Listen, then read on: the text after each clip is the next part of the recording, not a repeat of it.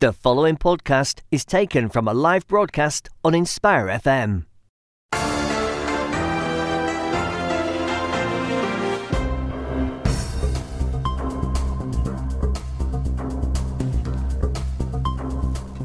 Assalamu alaikum wa rahmatullahi wa barakatuhu. Welcome to Inspire FM. This is Friday Night Live. Uh, you're listening to myself, Zafar Iqbal, uh, on Friday Night Live, Inspire FM 105.1 FM, and also Salam Radio Peterborough 106.2.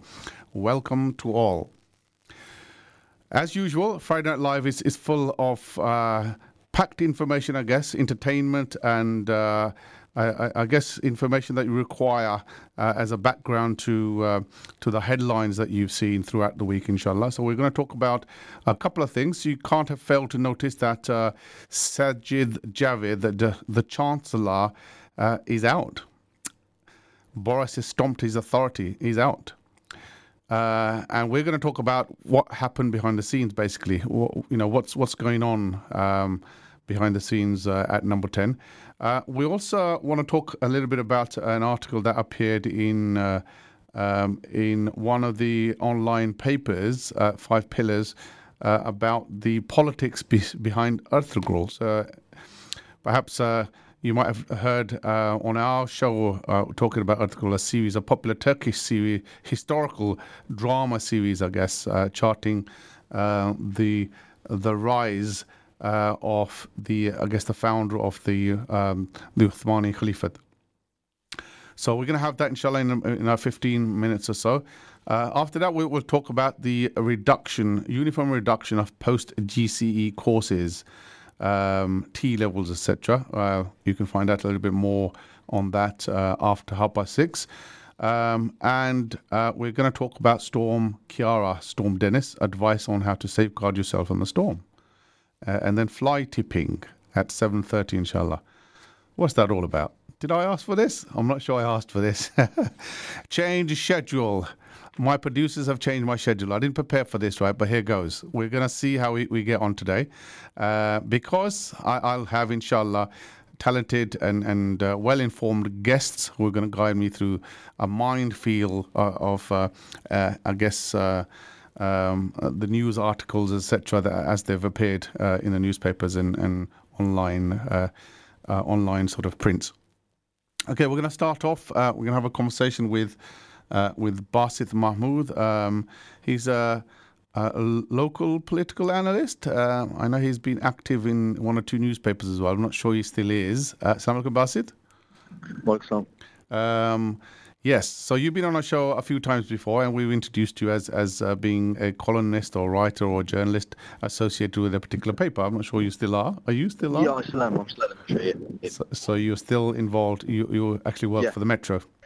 And I wrote about the cabinet reshuffle yesterday.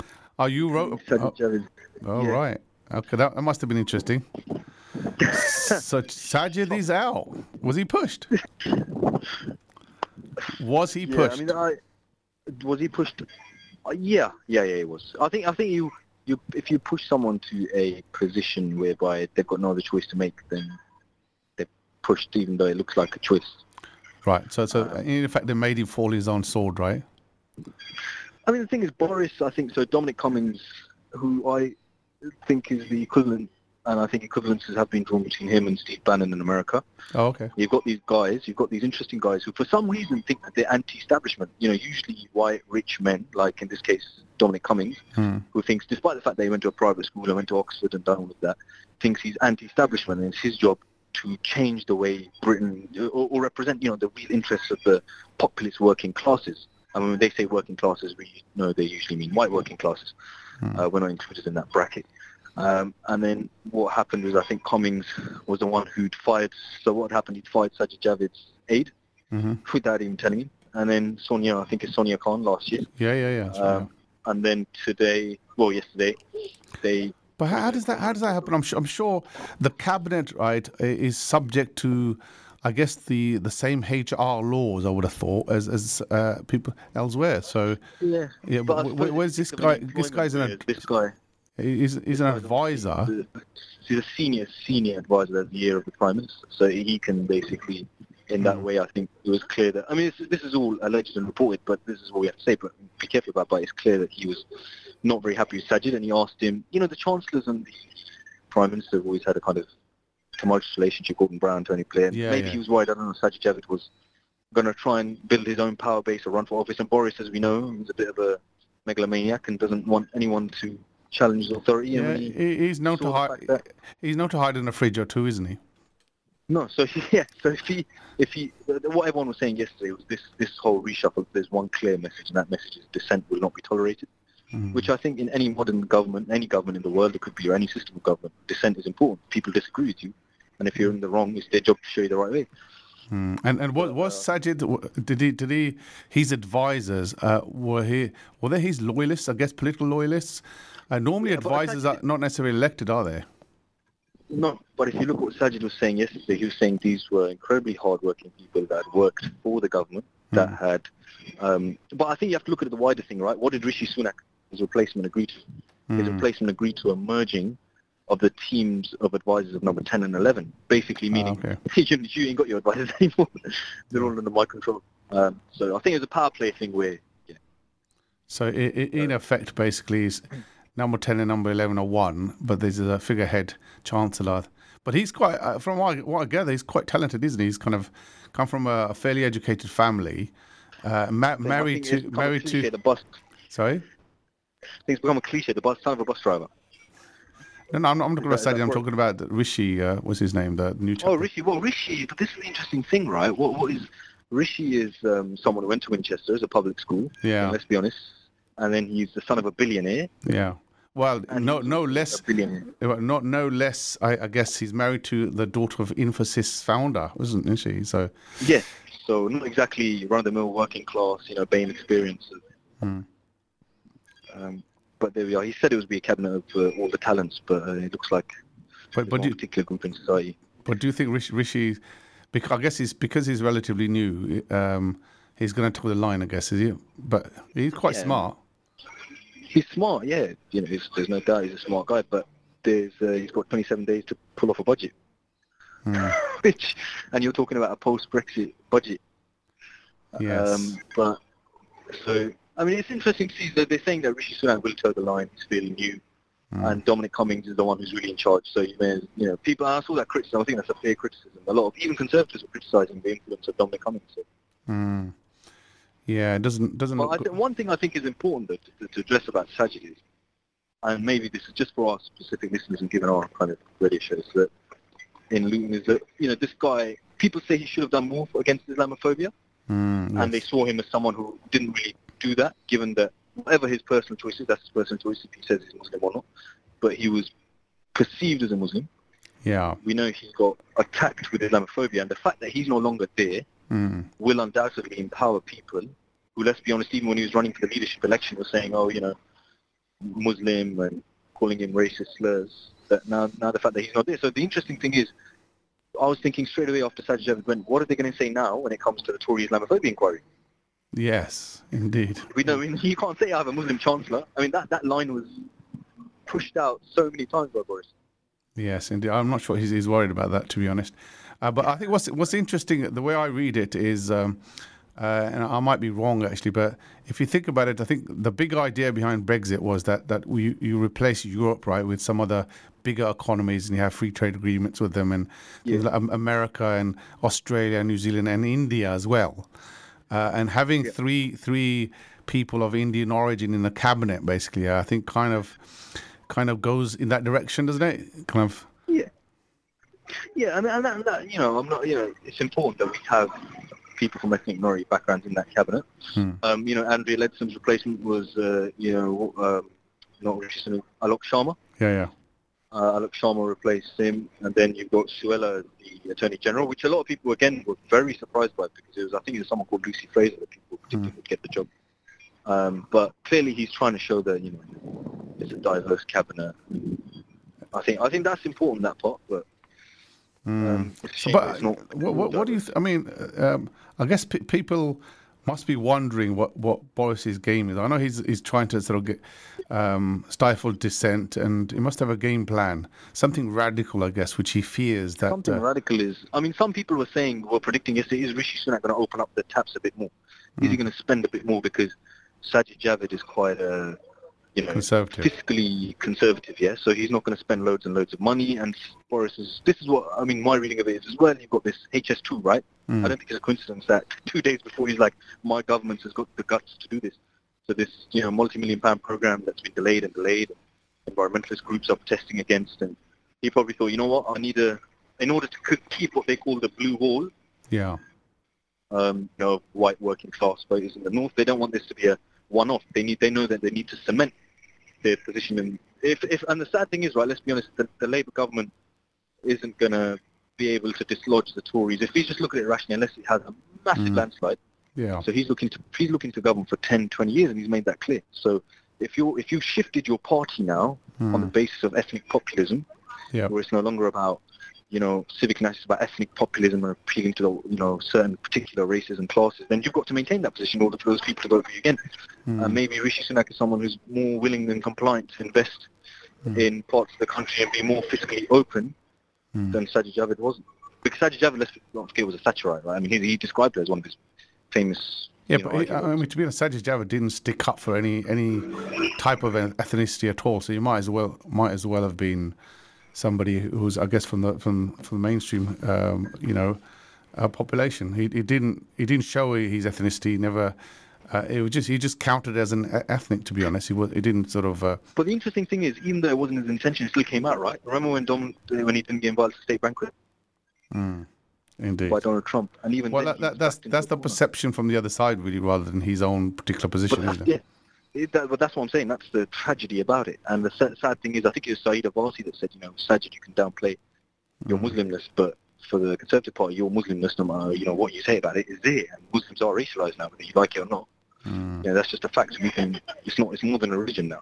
Um, indeed. And I think not having that's the one slight thing I would say that people need to be aware of is that not having him there Mm. sends out a particular message as well. Um, that that the worldview of Dominic Cummings that he has, and I would encourage people to go into Dominic Cummings' blogs and read what he's been saying about the world for the last 50, 60 years, because this guy arguably has more power now than the Chancellor. He's the second most powerful man in the country. Some would say.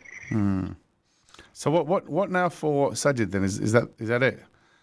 Uh, that's Well, I end, think end, end of the line for him. back, back benches. Sorry. Well, he's going back to the back benches. He's going back, and it, it was very interesting the way he worded his worded his resignation. Right? If you Mm. look at the videos that came out, he said that you know these are conditions which no chancellor could accept. So maybe if the conditions change, maybe if Boris makes a mess of Brexit, he'll try and throw his leadership back in the ring. But I don't think I think the kind of Brexit Boris wants is what most people want. So the hard Mm. Brexit. But let's be honest, now what Owen Jones is saying as well, if Brexit goes badly now, they can't blame no one. They can't say we didn't have a jury. They can't blame Labour opposition. They can't blame the Lib Dems or the Greens. They have, they have to take, they have to own it. Mm, maybe So blame blame blame Rishi. Maybe. well, exactly. But this is it. If the whole thing just goes pear-shaped, then They've got the fall guy. I think, yeah, but Sajid is an interesting political operator. I wouldn't, I wouldn't write him off. You know, you don't get the chance to chancellor the exchequer that like that in mm, this kind of environment we live in. Just off no work, and I think he's got he's a strategist, and he's got allies in the Conservative Party as well who are annoyed at this. So mm, I understand. But what, what what do you think? I mean, to be honest, uh, he- he's been around for quite a while, right? But there isn't anything, any one thing that you could say that Sajid stood out uh, that he'd achieved, I guess, in, in his political career. He seems to be in the background all the time, really, isn't he? yeah, I mean, I think he. I mean, some people jokingly said, you know, he invented the, the, the new 50p coin was his only. Let's not get it's the only time. This is a slap in the face. He's the only chancellor not to have delivered a budget. Mm. and you know what is the point of the job but the thing Deliver is budget. i think i think he was he was known for that whether we like it or not right that he was seen by many within many non-muslim circles Mm. as the you know Acceptable Muslim face of ethnicity. yeah I, would go i mean i wouldn't say ethnicity i'd say islam Mm. for some on the right that you know he was seen as this very you know oh, oh doesn't wear his face and sleeve and doesn't but the interesting thing is again no again this is what i'm saying that i'm not saying that i support that or i don't but what i'm saying is that even during the leadership debate let's not forget who tried to get them all to agree to islamophobia inquiry i think Indeed. after the banquet everyone was saying after the state banquet non non-invite, some things changed in Sajid's thinking, and he basically was the one that got frustrated and said to them, "Look, let's agree to a Tory Islamophobia inquiry." So he certainly put that on the map, didn't he? Indeed, yeah, Um, indeed. I guess that's what we'll be so- remembered for. It would have been so good if he, if he carried it through, though. Well, who knows? This is what I'm interested now. Now it'd be interesting to see whether he, you know, Sayeeda Warsi and himself, now that he's no longer in the heart of government, will he be more free to speak his mind? Will he come Will, out? will he come out? I mean, as in come out more against the, you know, Islamophobia and talk about, you know, Mm. these issues now that he's realised that maybe whether he likes it or not, it was affected him, and it and it, you know, the way he was perceived. But yeah, I, w- I- I don't think his political career is dead. If that's what you're asking now. I think he's, Mm, he's got, um, got more to go then, yeah. Yeah, yeah, yeah. I mean, there's, there's no one. I think no, I don't think any journalist or political commentator will say this is the end of Sajid. Mm. So you, you reckon HS2 is is is what Boris wants, uh, Yeah. and, and and you think that that's the Chancellor was getting in the way because he needs HS2 so that he can deliver deliver, I guess, um, connectivity to London from the deprived north, so to speak. Uh, and broader than HS2, I think they didn't trust him, right? I mean, Hmm. that they were accusing his department of leaks and all of this, and that's why his advisor was fired. And so I think they maybe thought, you know, this guy's not going to play ball. He's building his own power base. So Indeed. All right. Okay, well, Basit, Jazakallah khair for your, your commentary today. Okay. It's fascinating as usual, Thank inshallah. Um, so, we're going to move on to another topic. So, we'll chat again some other time. okay, thank you. Assalamu alaikum. Right. Okay. So, next topic of discussion. So, uh, we've talked about it here. It's, it's on Netflix and it's on YouTube and all sorts of uh, websites, etc. The Ertugrul series. Um, I must uh, I must confess I didn't hear or know about Ertugrul until you know we just heard you know we, we, uh, I saw the the series on uh, on Netflix. Uh, it's become a hit uh, not just, I guess, within um, UK and, and Europe, but also worldwide um, in Pakistan and Middle East, etc. Uh, and that's ruffled a few feathers, according to a report by Five Pillars. It appears that um, people in in Egypt and Saudi, etc., uh, appear not to encourage um, the, I guess, uh, airing of that particular series, and, then I guess people aren't very happy about Turkey trying to, as they call it, project soft power uh, through the media, etc. So, uh, with me to to discuss that in a little bit more detail, uh, I have uh, Dr. Adil Usman. Uh, Assalamu alaikum, Dr. Adil. Wa rahmatullah. Uh, sorry, it's Idil, not Adil. Uh, my mistake. Idil, I'm, yeah. I'm, sh- I'm, I'm sorry about that. Uh, so, uh, yes, uh, I, I guess you're familiar with the Ertugrul series. I am, yes. Right. Okay. So, uh, is there any any truth to to the fact that um, Turkey is trying to project soft power uh, in the Middle East and try to recreate an environment akin to the Ottomans, uh, and that's something legitimate for the likes of Saudis and and uh, Egyptians to fear? Okay, um, well, let's take a, a, a bit of con- contextual approach. Um, I, I am uh, I, I'm a, a, an assistant professor in global media and communications, and these are the kind of areas that my research often uh, focuses on. Yes. So what I would like to do is, is to sort of begin with um, the the background to this story. Now, Turkey, for a while now, especially since uh, Erdogan has been in charge, has taken a a long view approach to engaging in the global stage. Sure. Uh, if you look at the the activities that they've been involved in, they host the largest refugee population in the world. Uh, they are second largest member of NATO. Their engagement with humanitarian affairs and development interventions tend to take a human and civic-centered approach. And this is quite different to the conventional way that the uh, majority or the sort of more powerful global actors, predominantly from the West, have been engaging in the global uh, stage. So it's, it's disrupting the way that uh, global affairs are normally conducted. And this is sort of causing um, a, a threat or a perceived threat, especially to those who are allied with Western powers, in Mhm. this case Egypt, but also other Arab actors such as Saudi Arabia and so on, because they normally are the sort of soldiers on the ground that enact the policies of the West Mm. towards those regions. That's the So perception. Turkey is also involved. That's the perception, right? So those because Turkey is now engaging those areas and it's uh, taking a very different approach and it's not dependent on forging alliance alliances with Western powers, they're being seen as a threat. So now we're seeing this being projected in the sort of cultural spheres, right? Mm. Now, what I find really interesting is Hollywood has been very um, active in dominating the uh, global cultural arenas. Sure. But you don't see anybody talking about the soft power of America being a threat. How Mm. many people have left their homes and their countries to go and seek the American dream? Indeed, yes. Nobody's talking about because they've seen this on TVs and movies from Hollywood. Uh, they they see America as this country of an American dream, and they can realize their ambitions and have a better quality of life and so on. So nobody's complaining about that. But Turkey now being at a global stage, and so obviously it's reflected in their cultural output, such as Ertuğrul and, Mm. and other series that have also become really popular. Uh, this is now being seen as a threat. Mm. So I, I I find it interesting, but I also think it's important to understand the political and the economic context within which these issues are being raised. Indeed, uh, and I guess the the context really is the fact that um, I guess outwardly um, the objection is to the fact that the Ottomans um, are trying to, you know, uh, come back in a way into their lives. I mean that that's the that's the projected fear, uh, but I guess there's there's probably more to it.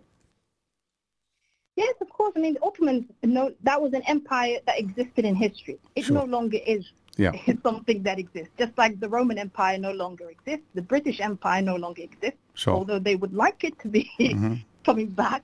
But um, yeah, so these are his, you know, these, these are uh, uh, reigns and superpowers that existed in history. And so now what we're seeing is uh, uh, the, the cinema of these countries reflecting their own histories. I mean, you know, we've, we've had so many Hollywood movies that have been made uh, about different aspects of American history. Mm, And so indeed. we don't see then threats coming out saying, oh, we're scared that America is going to try and recolonize the world. The same with Britain, you know, so Mm, many uh, movies have been done on the British history and their colonial, particularly their colonial history, right? Uh, we've, you know, recently, I mean, I, a couple of months ago, I actually went to see a movie about Churchill. Sure.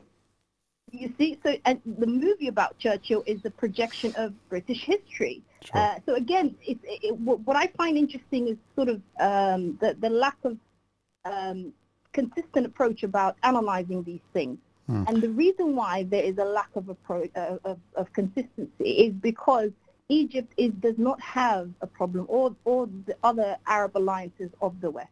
They don't have a problem with Hollywood uh, projecting American history, nor do they have a problem with Britain projecting their history, because they are alliances and their interest is aligned with the British and the Western. But it- it's interesting you said about what what Not like interest. that with, with Turkey, right?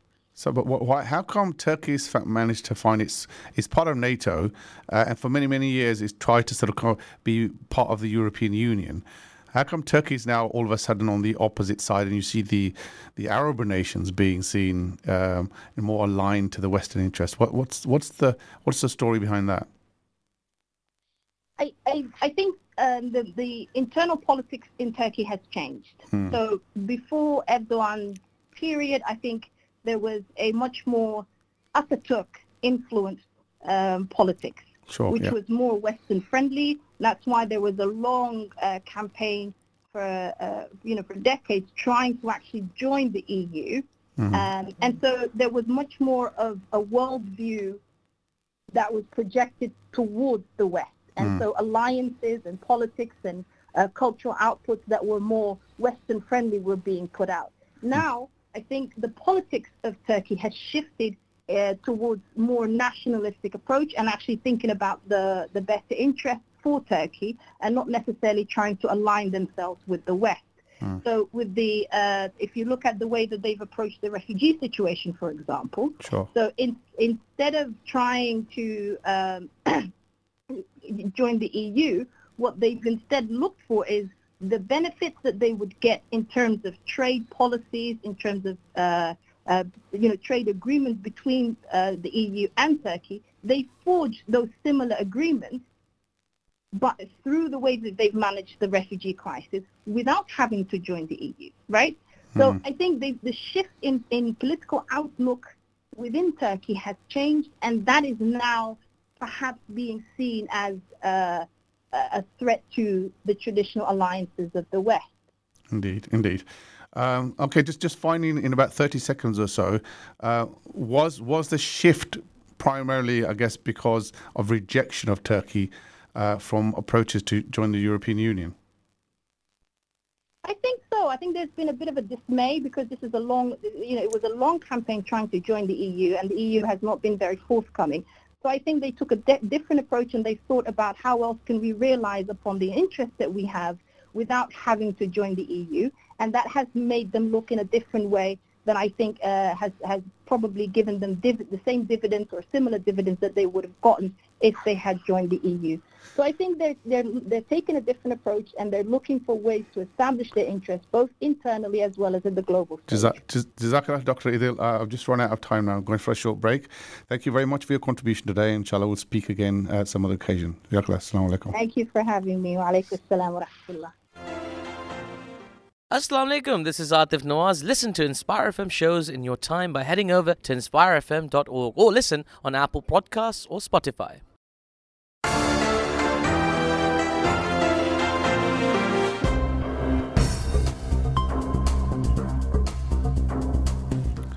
Assalamu alaikum. Welcome back to Inspire FM. You're listening to Friday Night Live with me, Zafar Iqbal.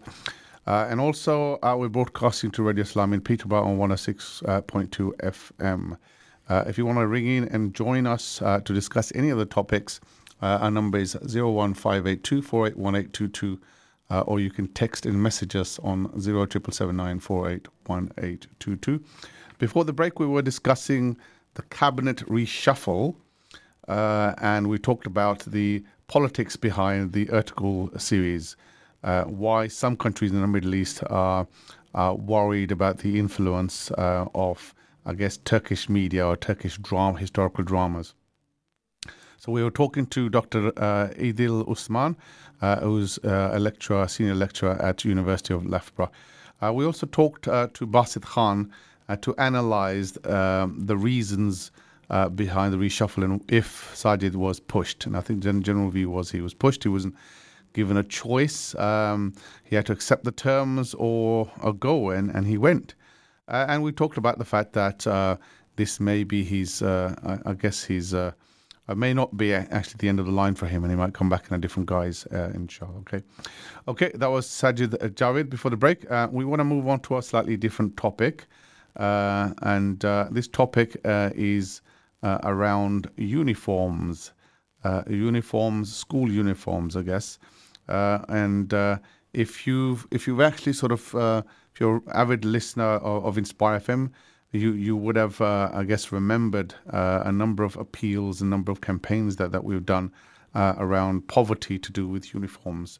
Uh, there are many children uh, who um, in, in schools uh, who are not able to afford school uniforms, and I guess there's there's um, there's some moves in the parliament to try and introduce um, introduce a bill which will make affordable school uniform um, at the heart of, of the school uniform policy. inshallah. So we have uh, well, we're trying to get hold of uh, somebody from from Level Trust. So Level Trust is an organisation, a local organisation, I would say, uh, that we Inspire FM has worked with before uh, on previous, uh, I guess, campaigns uh, to try and purchase uniforms uh, for struggling families, I guess, who are, are struggling to sort of um, uh, get the funding together uh, to purchase uh, uniform.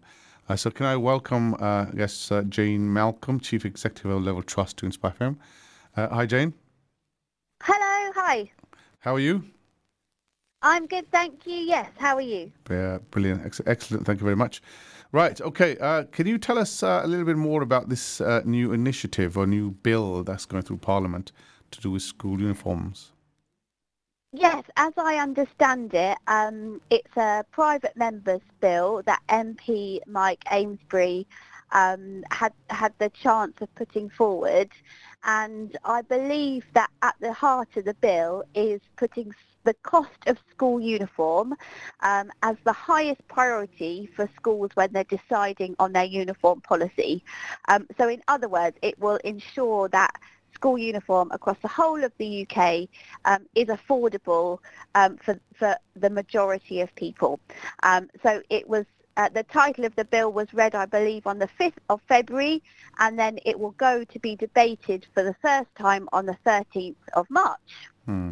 What what effect is that going to have? Because I mean, uniforms. I, I, I, don't make a judgment, but uniform the, the the school uniforms tend to be, I guess, slightly cheaper than, than normal clothes anyway. So what what what difference is this going to make? Um, I don't actually think that's true. Um, uh, we did um, a, um, a, a recce of all school uniforms across Luton. Right. And the average cost of a high school boys uniform in Luton for the whole thing mm-hmm. is £258.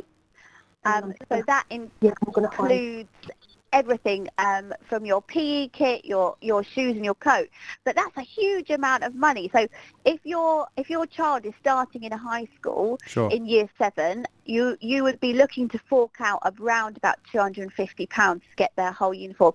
Now I don't know about you, but I would rarely spend that on something for myself when Indeed, I would yeah. expect that to last for years and years, let alone for for a child who's going to grow out of it within a year. Mm. Um, so I would say school uniform for a lot of children is the most expensive item of clothing that they they own. So I, I, guess I guess you're right. I mean, I was just comparing uh, item to item rather than the entire sort of collection of uh, items that, that uh, go on go on to make uh, um, the the uniform. So so in in essence. Uh, is this telling the the, the uh, is this telling the the, the, the um, I guess the um, the schools to design the uniforms which is affordable, or is it saying that the government will, will provide subsidies for, for the the uniform?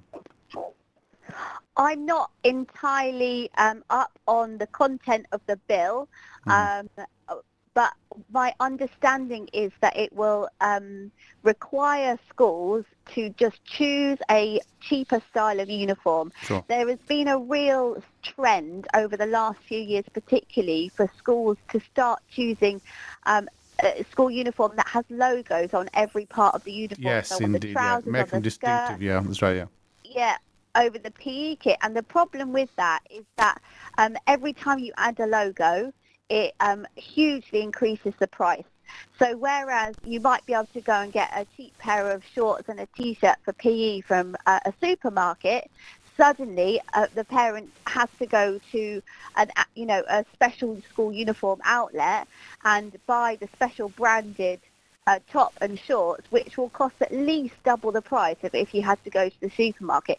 So that is one thing that really ups the price, and I believe that it's part of the bill that they're going to suggest that logoed items have to be kept to a minimum, mm. um, and that yeah, as I say, that a lot that most uniforms should be easily easily purchased from a supermarket. Mm. Yeah. So, so I mean, you you've been involved in this area for, for quite a while, I guess, in terms of um, campaigning for, for affordable uniform. Uh, how widespread uh, is that a problem uh, within Luton, say, for example? Well, um, schools uh, schools really vary in hmm. how they uh, in how they deal with it. We've got some schools that really understand it as an issue. Mm. They realise that if they choose a school uniform that is expensive, it will discriminate against their poorer pupils. And we have lots of schools that sell their school uniform from the the school reception. You can get it there, or you can get it at Tesco. They have minimum logos, so they might have a logo jumper or a logo blazer, but they have very little else. Um, and those schools are doing, you know, are making really good choices about about their school uniform. But we do have schools and a growing number of schools in Luton who are choosing uh, to, to go for uh, logos on everything. We've had a few primary schools choose to go for blazers, mm. which we have really tried to say to them, don't do that because a blazer costs about 30 quid, whereas mm, a hmm, jumper, you can get a good quality jumper for £10. So it is an issue in Luton. It's an issue across the whole of the UK. But obviously, we live in Luton. We care about Luton. Sure. Uh, so that's why we're making a noise about it here. Indeed, indeed. And and have you got any examples of perhaps you know uh, some cases that that particularly t- touched your heart? I guess in terms of um, poverty and and and guess uh, skimping on uniform or, or, or to to maybe sort of pay for so, some other um, necessities in the home. Yeah, I mean, where where do I start? Let hmm. let me start with Kirsty. Uh, I've changed her name, but Kirsty came into the uniform exchange. So hmm. high high school student. She hadn't done PE for three weeks, and we said, you know, wh- why have you not done PE? She said, well, mum can't afford the PE kit, hmm. and so because she didn't have the logoed PE kit, her PE teacher had asked her to sit out, and she'd missed PE for a whole three weeks, and and I'm sure the PE teacher I- hope the PE teacher didn't realise that, that her student couldn't afford the uniform and that's why she couldn't take part. I'm sure she didn't because I, I would I would I would hate to think that a person would deliberately exclude a student because they're poor. yeah. But in that situation, that is what was happening. That student couldn't afford that PE kit and therefore was missing PE. We've had other examples of, of young people coming in on a school day to the uniform exchange and we say, you know, why are you not in school? And they say, well, we don't have the school uniform, so we can't go in. So we obviously get them their uniform and they go back to school. Uh, other situations, we did a survey recently with parents and one of the questions we asked them was, ha- in the past, have you ever used credit cards or payday loans to, to pay for uniform?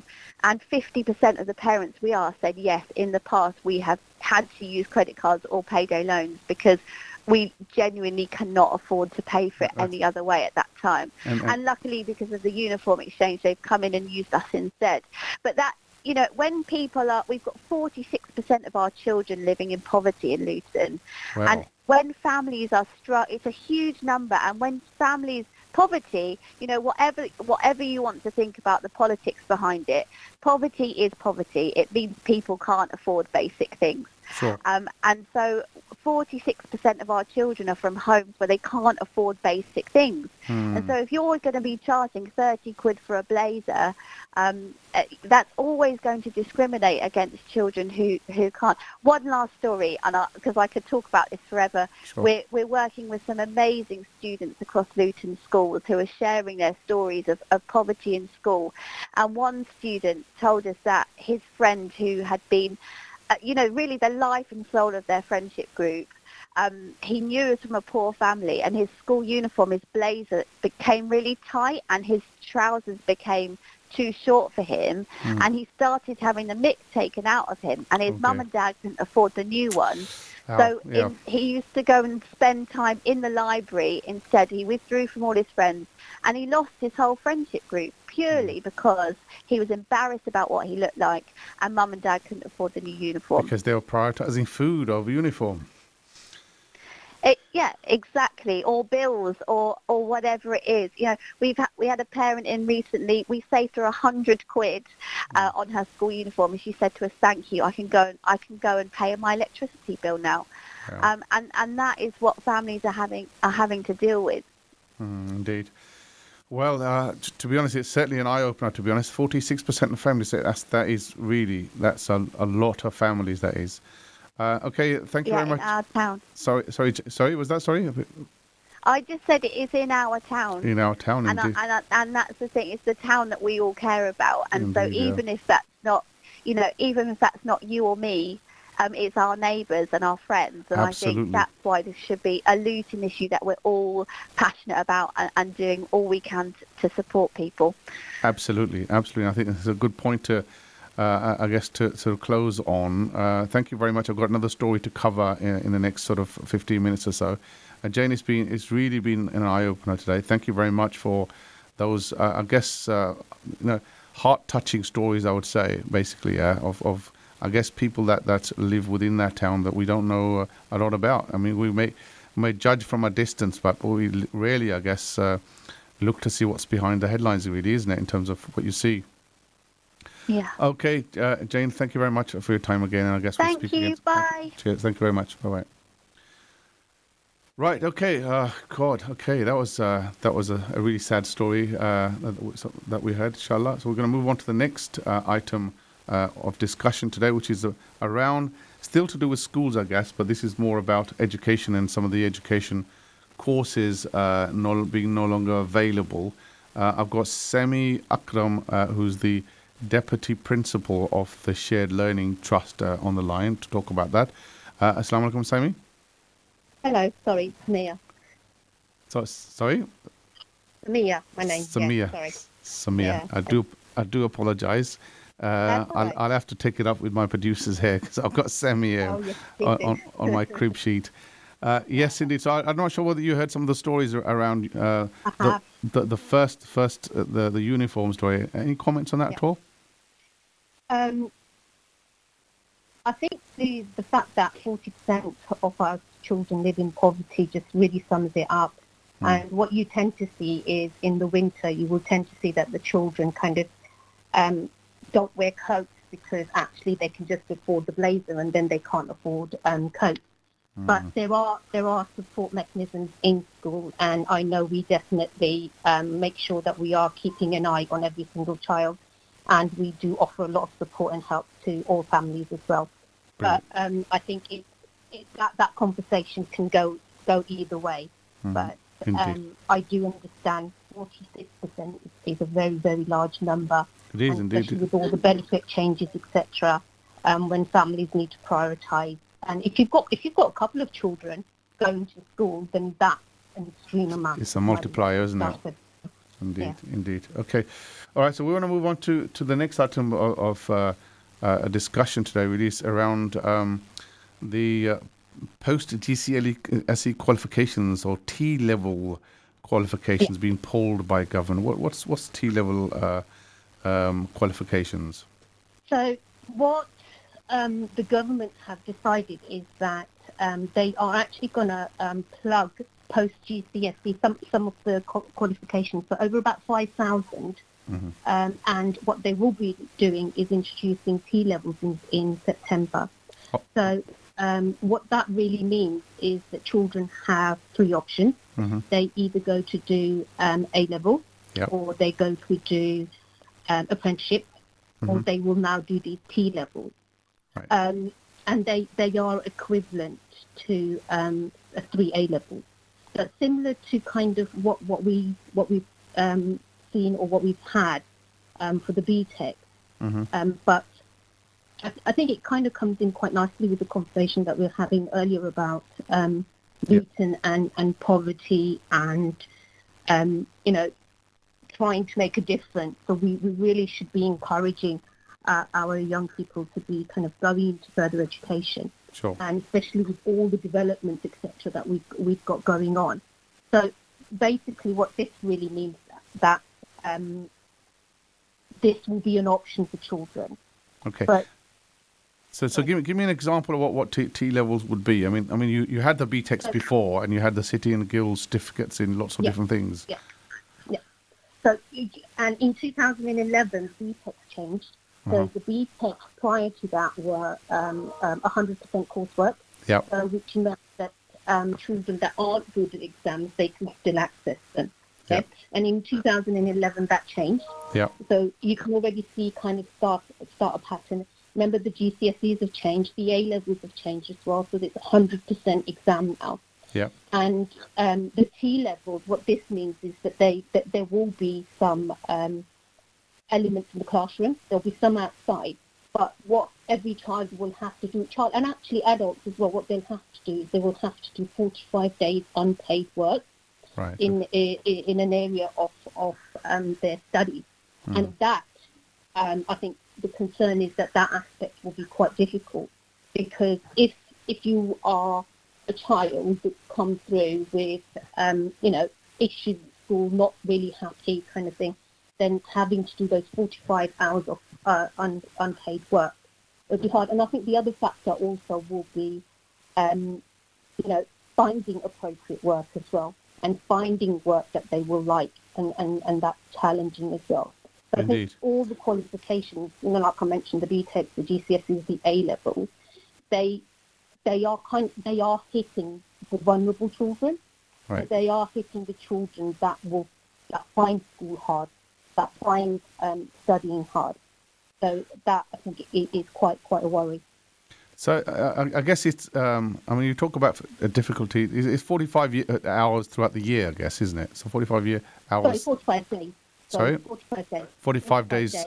Uh, that's Yeah, quite a lot, That's actually. about 315 hours of work experience. 300, okay, that's quite a lot, actually, because I think it's quite difficult to get one and if you think about, um, but again, to, to kind of get on to um, the A-level equivalent, you still need your um, GCSE maths, you will still need your English. Hmm. And, you know, over, you know, 70,000 teenagers in the UK don't get a GCSE grade four or above, not even one single one. Hmm. And then, it's, you know, and the fact that that further 136,000 do not get a single GCSE at grade five or above.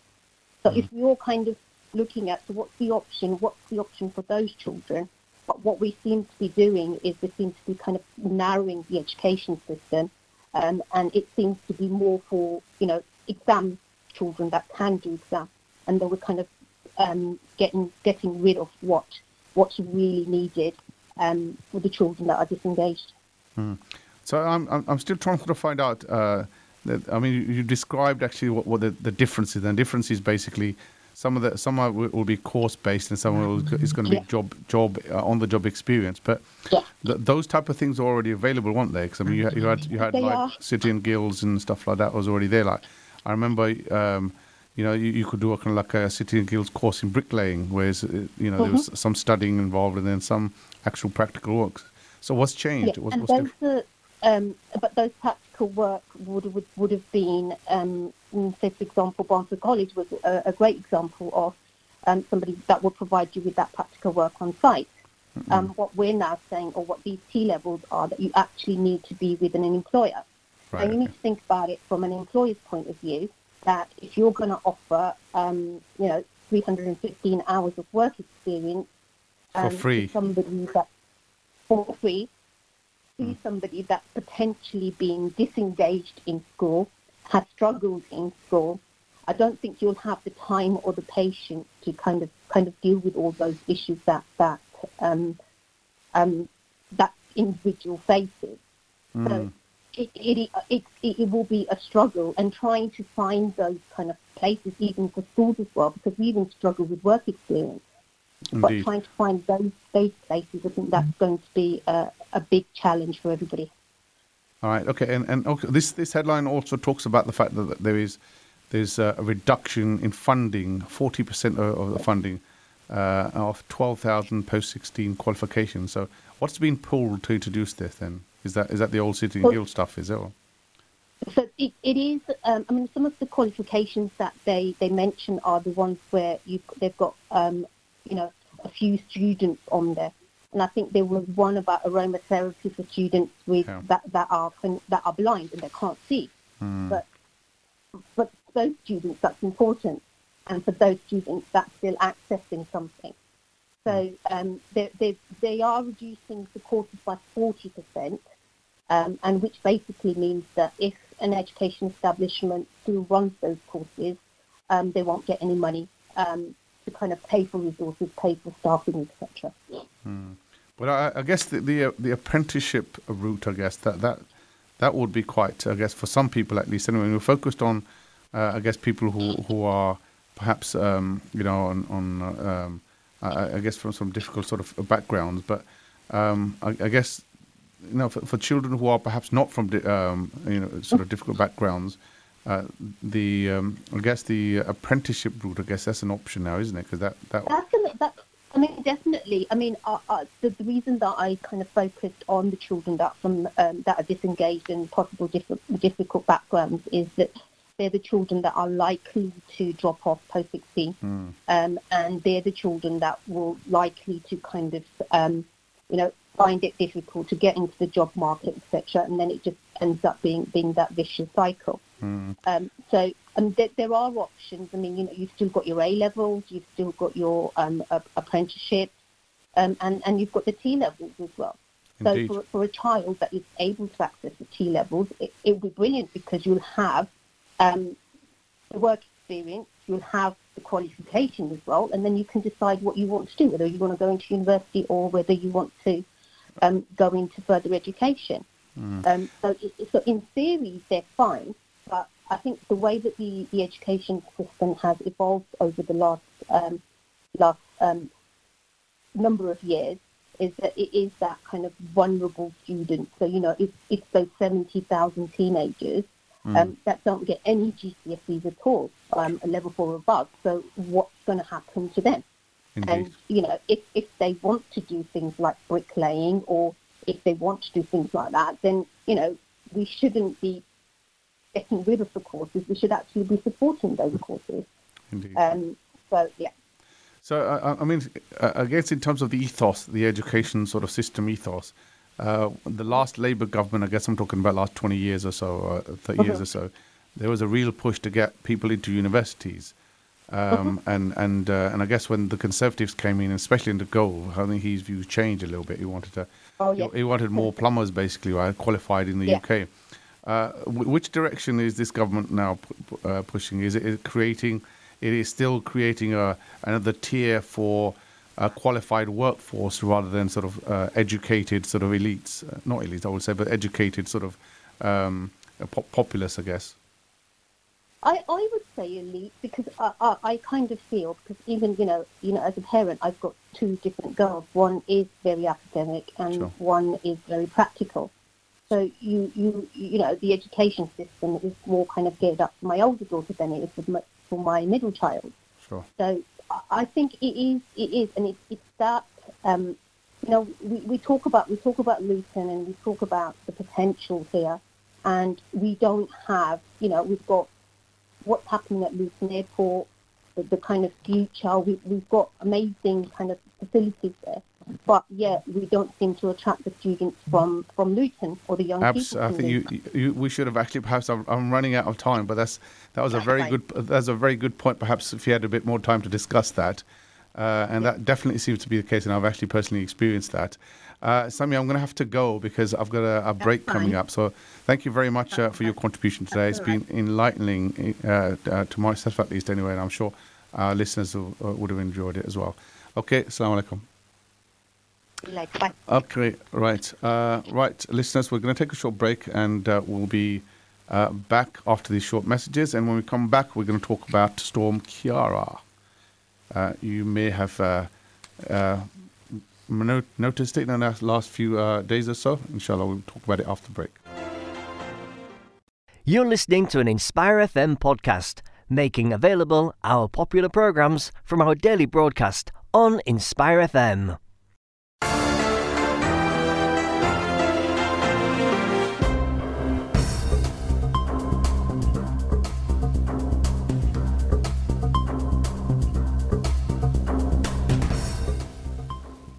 Alaikum, welcome back. You're listening to Inspire FM uh, 105.1 FM. This is Friday Night Live. My name is Zafar Iqbal.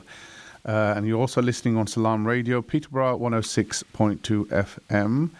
Uh, before the break, we were talking about um, the, uh, I guess, a bill being introduced uh, in Parliament to try and alleviate uh, some of the costs around school uniforms, which is a, a welcome introduction of a bill. And hopefully, it will pass uh, and bring relief, I guess, to uh, an estimated 46% of the families within Luton who are having difficulties buying or purchasing school uniform.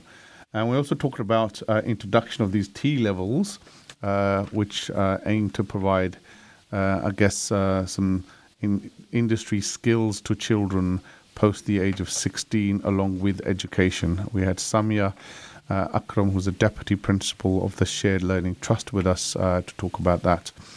Uh, we're going to move on to something slightly different. Um, we're going to talk uh, about Storm Ciara and then Storm Dennis. Now, I heard about Storm Ciara, but I guess Storm Dennis is a new one.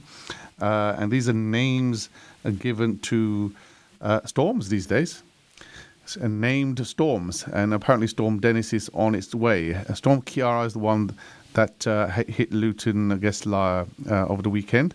Um, there was, uh, I guess, a few tiles, a few fences blown over, uh, and then we've seen some images uh, of uh, lorries and trucks being blown over to the uh, blown over on, on the motorways. Um, we have actually quite a few guests on on, on the line to talk about um, what how to prepare, I guess, um, uh, for these storms which are on our way, and, and whether there is actually uh, a changing pattern for the weather. So first of all, I want to talk to to Lucy Davies. Uh, she's the Green Flag manager. So I guess uh, she'll be able to talk about uh, the quote unquote chaos. Can we call it chaos? I'm not sure we can call it chaos, but there was certainly disruption uh, to the roads. Uh, hi, Lucy, can you hear me?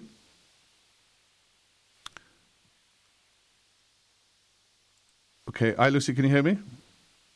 Hello, yes, I can. Can you hear me? Yes, I can hear you. Uh, w- welcome to Inspire FM. Uh, you're listening. Uh, you're you're on the uh, Friday Night Live program. My name is Zafar, uh, and we're talking about, I guess, Storm Ciara and Storm Dennis. Uh, so, I guess from from your perspective, you had experience of Storm Ciara. Um, just to describe to us the sorts of disruption that, that that caused, and compare that to perhaps what we may expect from Storm Dennis. Well, Storm Ciara has um, really created a huge amount of havoc for us throughout the UK. And although it's now caught, calmed down quite a bit, I mean, we, we experienced a real rise in the number of breakdowns that we usually attend at this time of year. Mm-hmm. Um, last week for Storm Ciara, it was it was a really really busy period for us, and um, and only too soon um, we've now got Storm Dennis on the way. Um, and although Storm Dennis isn't expected to be quite as bad as Ciara. Oh, okay. Um, the problem is, is that it's still we're looking at um, possible wind speeds for up to 75 miles an hour. That's still a, you know, a, a really big storm. And um, the problem is, is that we're still clearing up after Ciara. Mm. So, in fact, the, the, another storm so quickly after Ciara is, is going to really compound the situation. And, and coupled with the fact that it's actually the, half, the start of half term mm. this weekend, and then we've also got Valentine's weekend. So um, we have a lot more people on the roads than, than we usually would. In fact, about 10% more.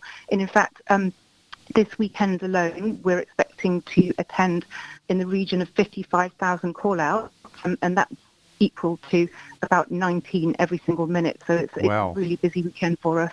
Indeed. Okay. And tell us some stories, basically. I mean, is uh, in a storm, I guess it's the high winds and the lashing rain, I guess. But what what was the sort sorts of causes of breakdowns that you noticed with people on the roads? So one of the main causes of breakdowns is, um, I think, when you get a storm that comes on very quickly, you get a lot of flash floods. And one people, one thing that people do when they see a, a, oh, right, yes. a, a flood appeared in front of them, um, they're very tempted. It's very tempting to drive as fast as you can. You're absolutely you, right.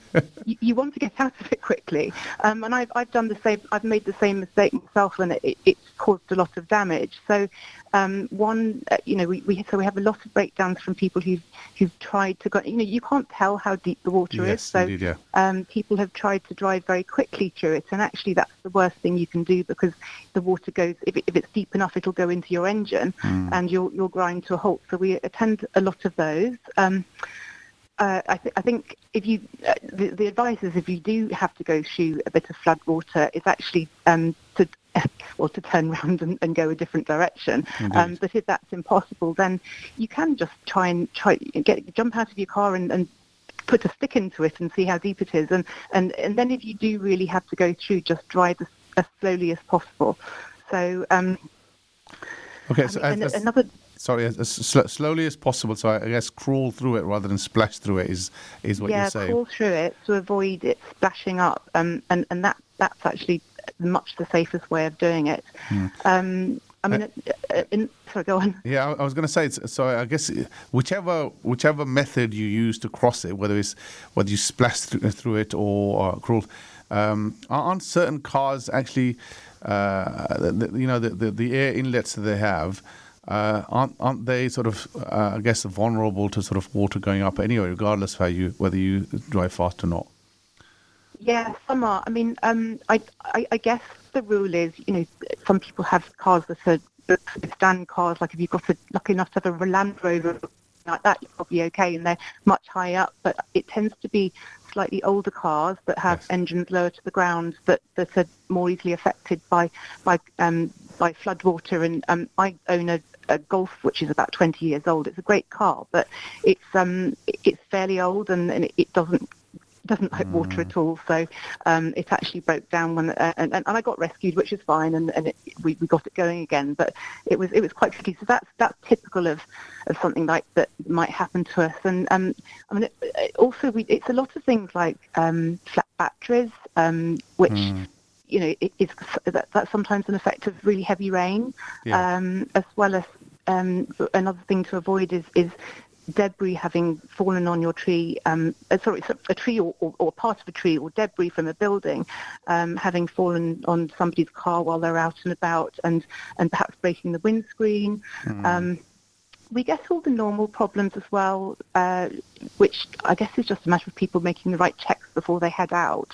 Um, we get people running out of petrol, for example, which is it sounds silly, but people, even though it's a storm, people sometimes get distracted and forget to Indeed. fill their tank up properly. So um, it, it's it's lots of things like that. But there are lots of things that you can do to, to avoid all of this. And I would say um, it, this might sound obvious, but when a, a storm like Ciara or Dennis is, is due to land, really, really, you should reconsider whether you travel at all. And I, I, I would Indeed. absolutely recommend that if you're going to, you, know, you should just avoid this at all costs unless you absolutely have to. Um, and then there are various things you can do to, to make sure that you're safe if, if you if you really do need to make the journey. Indeed, indeed. I mean, you just kind of painted a picture, uh, you know, of somebody maybe just trying to splash through a, a, a kind of like a flooded road, uh, and then the thing is, once you get stuck, you're stuck. can't You can't even get out. Your car's You can't broken. get out. You, you can't get out because if Yeah. you get out, right, you can get flooded. So you're you're you're proper stuck, aren't you, in in uh, in that situation? So uh, yeah. in, indeed. So I mean, I guess I guess uh, in terms of preparations, you're now you've got warnings of Storm Dennis coming up. I think you're uh, as an organisation, perhaps you're you're extra prepared, I guess, for, for that to come. We we are. I mean, we've got um, all our call centres are prepped, and um, we are expecting a, a, a big volume of calls. And, and one one tip I can always give to people when they when if, if they do have to make an essential journey is. Um, I mean, uh, Green Flag and um, any other rescue companies will have a, an app that you can download before your journey. And um, if if you do break down and you, you, you need to make a call and try and, and, and get rescued, then you actually are much quick. It's, you, you get through probably quicker using the app. Indeed. So it, it's worth doing that just in case. But And, and I guess the added other- advantage of that is, is that they'll they know you'll know the location. So from, from the Yeah, app, you don't have to describe exactly immediately where you are. Yes, yeah, exactly. So it, it, it, it just might be um, a faster way of, of them getting to you. Um, and and there, there are lots of other checks that you can do before you head out. Um, first of all, um, and some of them are obvious, but you know, just plan your journey. Look look online and see if there are disruptions. You you might. I was talking about floods just now.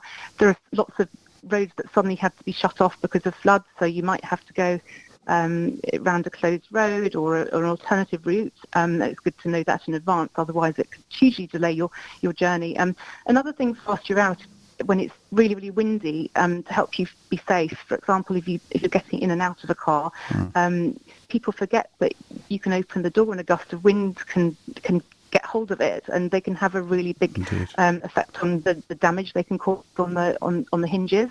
Um, I, I mean, I've, we, we've known car doors to be probably older car doors to be ripped off by wind altogether if someone's opened it at the wrong at the wrong um, the wrong time. And also when you're driving, to really grip hold of the wheel very very firmly um, because the, the the car can be sort of pushed from side to side by gusts of wind, which also is, is very dangerous. Um, and and again when you're driving, leave loads of room between yourself and the next car, even more Yes. than normal. Um, drive as slowly and carefully as possible, um, particularly around high-sided vehicles. And if you see motorbikes and poor cyclists out on the road, they can get really buffeted around. So, and just be really, really careful around them. Brilliant. Okay, Lucy, thank you very much. I've got uh, another guest lined up. I need to talk about the actually actual sort of science behind the, the storms, etc. Uh, really appreciate your pleasure. advice. Really appreciate your advice. Thank you very much, Lucy. Thank you indeed. No problem. Thank you. Good evening. Thank you. Bye. Bye bye. Right. Okay. So uh, do uh, uh, do apologise. I think uh, we've got uh, Marco Petagna, senior meteorologist online, has been waiting for quite uh, quite some time. Do apologise for that, Marco. Uh, welcome. no w- welcome to Inspire FM. Uh, I. I, I I saw the note on, on my system here to say that that uh, you've got uh, only a handful of minutes actually for, for us. But I just really wanted have to. long, but I'm happy to yeah happy to speak. Yeah, fine. Excellent. So, uh, just wanted to understand, I guess, uh, um, this is this is the season of of uh, storms, or is it at least out of season now? Uh, What's what's the story? Uh, no, I mean certainly the winter time is generally when we get the most unsettled uh, weather. Um, all driven by a very powerful jet stream at the moment. The, you know, the jet stream moving across the Atlantic um, and pushing storms towards the UK. Um, the main reason for the two storms we're seeing just recently, Ciara and now Dennis, is down to some uh, uh, big temperature contrasts are occurring at the moment across the north of America. We're seeing some very cold air pushing down from um, Canada into central parts of America, and that's sort of moving up against some very warm air that's across the east coast and down towards Florida. And when you get the contrast between those uh, two big temperature um, Differences, yeah. between the cold and the warm, you're, you're generating a very powerful jet stream, and that's allowing these vigorous low pressure systems to develop and to get swept across the Atlantic towards the UK as well. So that's why we're seeing these particularly deep areas of low pressure at the moment. Mm, Usually, we caught the tail end of of uh, uh, the storms and hurricanes, I guess, in the Caribbean, because that's the that's the That's region. right.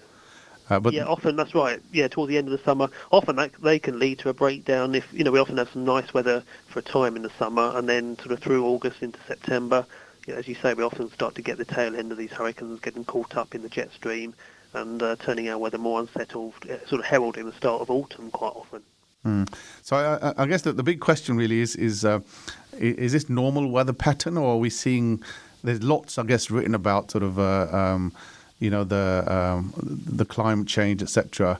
Yeah. Uh, are, we- are, are we seeing these things are becoming more prevalent, or um, Yep. you know are these, are these kind of like a normal things?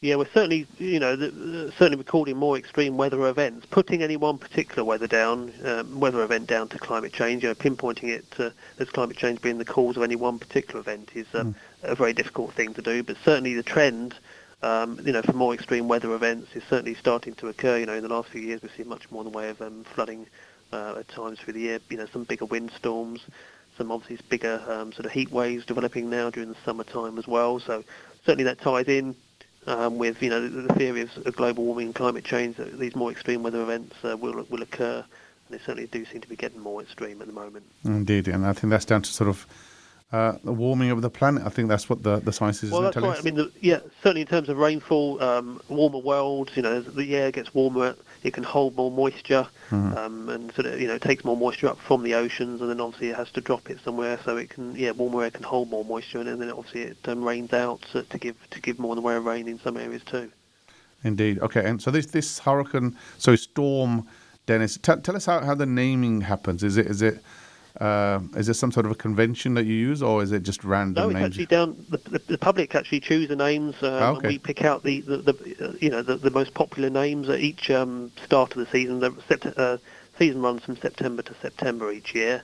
Um, we've been doing this now for I think about four or five years, um, and each each year we ask the public to um, suggest um, you know a series of names for, for storms, and then the most popular ones get chosen, um, and then yeah we, we you know from that we, we go forward. We're also joined by Met Éireann and our colleagues uh, in Ireland, and also this year as well by KNMI, our Dutch colleagues. So we have names, uh, some some Irish names and some Dutch names as well in in the mix.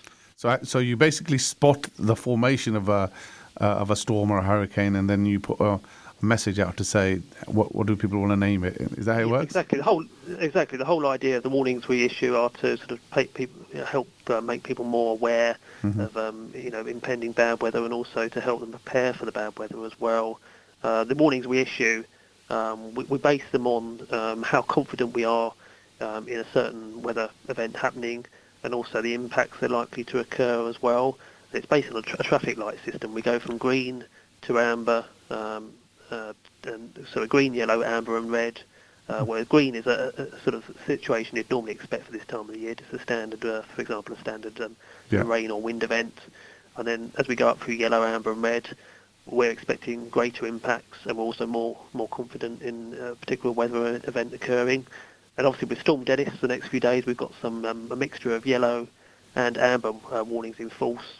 Right. So, so yellow Sto- winter. Storm Dennis is, is more severe than Ciara, is it, or less? Uh, Ciara, Ciara. Um, yeah, uh, it's, certainly in terms of rainfall, it looks like it's going to be a bigger rainmaker. We're likely to see much more rain more widely across the UK. With Ciara, we saw um, more of a wind event for that particular one last weekend. We saw gusts of wind to 70 to 80 miles an hour, whereas for um, Dennis we're looking at uh, winds generally inland 50 miles an hour, and locally 60 or 70 around the coast. So winds about 10 miles an hour or so less than with Ciara. Still obviously strong enough to cause some problems. I think we're still going to see some branches coming off the trees, the odd Mm. tile coming off the roof. And the problem is, of course, some structures are weakened now after Storm Ciara. in any yeah. case, you know, so they're more prone to being uh, having issues. But with with Dennis, we're certainly seeing more more rainfall, and again, the, the ground's already saturated following on from Ciara and from recent uh, rainfall in the last few days as well. So we don't need much more rain to cause some flooding issues. Hmm. And certainly flooding could be an issue, uh, I think, especially across some southern and western parts through the weekend. Indeed. And, and, and I guess, I mean, you mentioned a couple of factors in terms of rain and wind, etc. But when, when you're categorizing, um, you know, the, the storms, what, what are the different factors that you kind of use to, to decide whether it's an amber or yellow or red? Well, it's actually the- our chief forecaster, the head forecaster on duty, that speaks to various responders around the country, emergency responders and various other organisations to see how they might be impacted um, based that we're expecting, and then from that they can then formulate formulate the warnings. But the general trend, as I say, is four things. Obviously, to, to be expecting more severe conditions as you work your way through from green to yellow to, to amber and uh, red. The only ambers we've got in force this weekend is uh, for um, rainfall for some southern and western parts of the UK. It's mainly on the hills, Mm. um, especially towards the, the moors in the southwest, the Welsh mountains, uh, Cumbrian fells, and parts of southwest Scotland. Um, there we could see some particularly heavy rain. It's called orographic rain. Basically, when the rain comes in from the southwest, the hills uh, push the air up that much more quickly and uh, much more vigorously and help to generate some particularly heavy bursts of rain over the hills. So it's those sort of hilly areas out towards the south and west. We could we potentially could see up to three inches of rain, sort of 50 to 80 millimetres in some parts there. Uh, Wow. But certainly a wet and windy picture everywhere, you know. So, so in t- I guess in, t- in terms of the forecasting technology, um, how's that improved over the years? Because I, I- do remember, I guess I'm old enough to remember uh, there have been some famous cases where uh, some of the storms and, and have been missed or um, Certainly, the 1987 storm, yeah, was one wasn't well forecast. Um, I mean, technology now is so much better. I'm not too sure what the actual verification figures are, but I think our five-day forecasts certainly are as good as our three-day forecasts were. I'm not sure if it's 10 years ago or, I mean, the accuracy is much improved. We do have verification done as well to, to see how our forecasts go. And certainly, um, you know, the forecasts are generally improving markedly, you know, um, especially in the short term. Um, seasonal forecast is still quite an early, uh, you know, a young science, Mhm. um, but uh, it can give a, a trend at least, you know, a sort of usable trend for, for some of our customers who who find it helpful. For example, um, you know, uh, retailers um, can, can sort of gauge as to if it's going to be a sort of drier or wetter um, season than expected, whether to to buy in certain products and uh, you know what what, you know, what what might sell well, that kind of thing. You know, so it Mhm. gives a good steer. But obviously, let's say it's a short-term forecast. Certainly, they're, they're much improved now than they were just a few years ago. and, and the information is, is more widely available, isn't it? Because I, I guess in my Right, time right. we, we, we used to be Yeah. sort of just dependent on radio and and, and Exactly. and- Yeah. But now heavily, we do a lot on social media now. Twitter is a big. and I've just been doing some tweets just recently. We Mm. do a lot on, on Twitter, um, on YouTube, Facebook. You know, all the different social media feeds. Um, certainly, certainly, yeah, becoming a bigger, uh, a bigger thing now. And obviously, that means we can get information out much more quickly. Mm. Um, if a rainfall event's occurring, we can alert people. You know, pretty much uh, as and when. You know. So, so you know, in, ter- in terms of, I guess meteorology is, is a is a science. I guess it's a very critical science to running of many of the the, the businesses, etc. But for us, I guess the the consumers, the information we get is free. So, so I guess the question is, uh, are you are you a government bodies or are you kind of like privately funded? Or? No, that's where we are government, yeah, government funded. Um, yeah, a lot of information is, is freely available now. Um, people can still get sort of more detailed forecasts. We offer sort of things like talk to forecaster services and that, whether people can actually speak to a forecaster and get more um, detailed information for a particular event that's occurring, Mm. uh, or based on sort of local knowledge. We can add, a, we get the sort of the basic model output, but um, the sort of um, uh, grid spacing of the model um, is always, you know, is never going to be small enough to be able to give sort of, you know, accuracy of weather to within a, you know, sort of a few me- centimetres or, or metres. You No, know, we indeed, yeah. Provide more, much more local knowledge. Yeah. So, so for example, if, if we if I was to organise an event, say uh, in the end of May or something like that, and I wanted to sort of figure out it's going to be an outdoor event, um, would you be able to sort of advise on what kind of weather I should expect, uh, and how early can you provide that information? Yeah. Um, once you go beyond sort of two or three weeks, you're more going in, you're going more into climatology, sort of you know the kind of weather you generally expect based on previous weather patterns over years and Okay. years. You know, um, generally out to two weeks ahead, for example, we can give a you know a general sort of weather forecast, format model outputs, and say add local knowledge and add our, our sort of experience onto that to, to give a, a better forecast. But longer term from that is sort of more going on to the kind of weather patterns you, you know, you'd expect um, you know at certain times of the year. So it's more based on climatology rather than weather forecasting as such. Brilliant, brilliant, Marco. Uh, Marco, thank you very much uh, for your contribution today. I No really, really Good to speak enjoyed it. It's been really informative. Uh, and uh, I, I guess last minute advice, I guess, to, to people who should expect something from, from Storm Dennis, I guess. Yeah, we'll certainly stay safe this weekend. Um, although spring tides are now ebbing away, we still, you know, could see some problems on on the coast. I mean, the main thing I think is to stay tuned to the forecast. Um, you know, plan, allow extra time for your journey if you have to take a journey. I heard your previous uh, interview mentioning, you know, unless you have to travel, perhaps don't. If especially um, in trying to avoid sort of coastal hilly areas with the, the windiest and uh, sort of wettest weather if you can. But cer- certainly allow extra time and keep keep tuned to the forecast in the short term because there could could be some disruption and uh, a few issues out and about. I think. Brilliant. Thank you very much, uh, Marco. Thank you indeed. Speak soon. Bye bye. Right. Okay, listeners, uh, we've, we've got uh, uh, another interview uh, which was recorded uh, a bit earlier from uh, by our producers. Uh, it's Ben Sheridan from AA Patrol. He's going to give us a, a few more tips, I guess, on top of what Lucy's provided uh, for our travellers, I guess. Uh, We've got a potential storm this weekend. What advice would you give to motorists? Obviously, my advice would be if you if you if you don't have to venture out, don't venture out. Stay indoors and stay safe. But if you do, obviously with the increased wind and rain, you've got to increase your stopping distances. You've got to watch out for debris being blown on the carriageway, and and, and just just plan your route really. Yeah, and if people were to drive, let's say it was a necessary trip they needed to make, uh, are there any specific things that you'd advise them to take as a precaution? Yeah, yeah. Obviously, you can use the AA road planner and stuff like that to plan your route. So that's what I do first to, to check for road closures. But other, other than obviously the weather conditions, you've got to drive to them. So with the with the excessive rain and wind, you've got to watch for spray off other vehicles. Um, you've got to watch for vehicles being blown into your path, and obviously a lot of debris can get blown, around, especially tree branches and debris from people's gardens. That's Yeah. a potential hazard as well. And would uh, underinflated or overinflated tyres affect uh, driving in the windy conditions? Yeah, definitely. Obviously, that the tyres are one of the key parts of your vehicle because that's what gives you traction to the road. So you have to use the correct tyres, which is obviously you can find information in your handbooks, but you set the pressure to how many passengers you carry or stuff like that. So yeah, obviously that's a critical part of, of your vehicle. So you have to make sure the pressures are correct, your treads are, are correct, and there's no damage or you know to the actual tyres themselves. And let's, let's say someone wants to have a breakdown, um, would your response times, not just yourselves, but other breakdown companies as well, would they be a lot longer than they usually are? Uh, obviously, it's it's hard to say. It depends on demand. Obviously, if if, we, if there's a lot less people driving and, and the people are staying in, then that should reduce. The, we should get there a lot quicker because there's a lot less demand. But it depends on your area you are and, and where you're broken down, really. Lovely. Ben, thanks a lot. Right, okay, uh, that was a, a message uh, from Ben Sheridan from AA Patrol. Uh, we've run out of time for this section. Uh, we're going to be back after a short break, inshallah. Stay tuned, and we're going to be talking about fly tipping. Fly tipping, people. We're going to be talking about fly tipping after the break, inshallah. Stay tuned. Assalamu alaikum, this is Atif Nawaz, and you're listening to an Inspire FM podcast.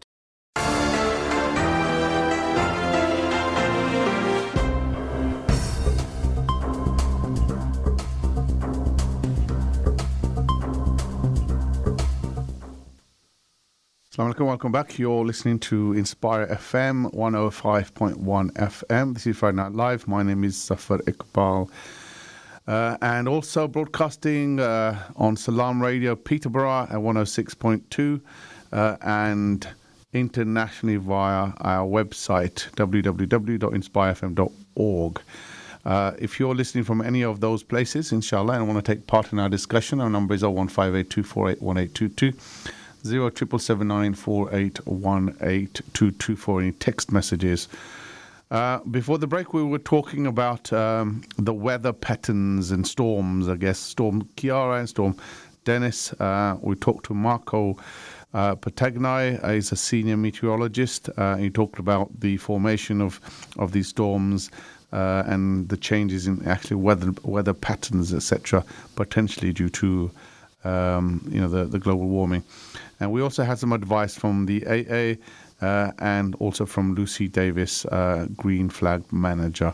Some sound advice from them to how to sort of stay safe, I guess, in uh, in these storm weathers. We're going to talk. Uh, uh, about another local issue, I guess uh, it probably is a, is a national issue as well, but locally, I think it's it is definitely is, is an issue. We're going to talk about fly tipping. Fly tipping, that's right. And we've got Sarah Hall, uh, who's a service director uh, from Luton Borough Council. Uh, I'm going to say uh, hi to Sarah. Hi, Sarah. Good evening. Uh, Sarah, um, fly tipping. Um, I, I, guess, uh, is it a problem? Is it a major problem in Luton? Well, I'm sure you will have seen the news yesterday that was um, a, a, report showing what a problem fly tipping is across, across the country and, yes. and, and how in some areas large-scale fly tipping has increased by, in some places, more than 50% over the last couple of years. Mm-hmm. That's not the experience we have had in Luton. Mm-hmm. Fly tipping has increased over the years, probably about 20% increase mm-hmm. since 2015. But we are fortunately not seeing that prevalence of the really large scale fly tipping. The mm-hmm. majority of our fly tipping is uh, classified as um, small scale. What, mat- mattresses and stuff? Well, th- th- there is um, there is a protocol for determining the size of, of a fly tip so that local authorities can compare mm-hmm. the same based on the same data. So we look at uh, descriptions such as uh, car boot load, small van load, or mm-hmm. single item, and probably about 80 or 85% of our fly tipping would fall in that category. Mm-hmm. As I said, a, a number of uh, authorities are finding that the tipper lorry load or the, the really large scale industrial fly tipping is much more of a problem. Mm-hmm. Unfortunately, that's not the case in Luton. Mm-hmm. I have to say, however, that doesn't mean that we don't realise how disruptive and unpleasant it is for our communities and residents to find any fly tipping on their streets, how, how infuriating that is, mm. that anyone thinks it's appropriate to dump waste where we all try and live and enjoy our lives in our town. Indeed. And, and I guess, um, uh, uh give us some examples, I guess, uh, of people that, that um, you know, have been, I guess, caught dumping stuff um, locally and, and what's been done about it, to be honest. So um, in Luton, we do take this this uh, issue very seriously. As a result of that, we have invested in a new team. Mm-hmm. So I hope that the listeners will have seen our neighbourhood enforcement officers in and around the town. They are our uniformed officers who we can deploy to hotspots where we have issues of antisocial behaviour or environmental crime happening. They have served hundreds of notices in relation to inappropriate disposal of waste. Mm-hmm. So we get complaints about people who tip waste in their front gardens well. and, and think that's appropriate, and, and people who live around them have to put up with that. So we're literally hundreds of notices and fixed penalty fines as well if they fail to comply with with the guidance that we give them. Mm. We've also prosecuted fly tippers, but as you can imagine, mm. fly tippers gener- generally do that when there aren't many people around.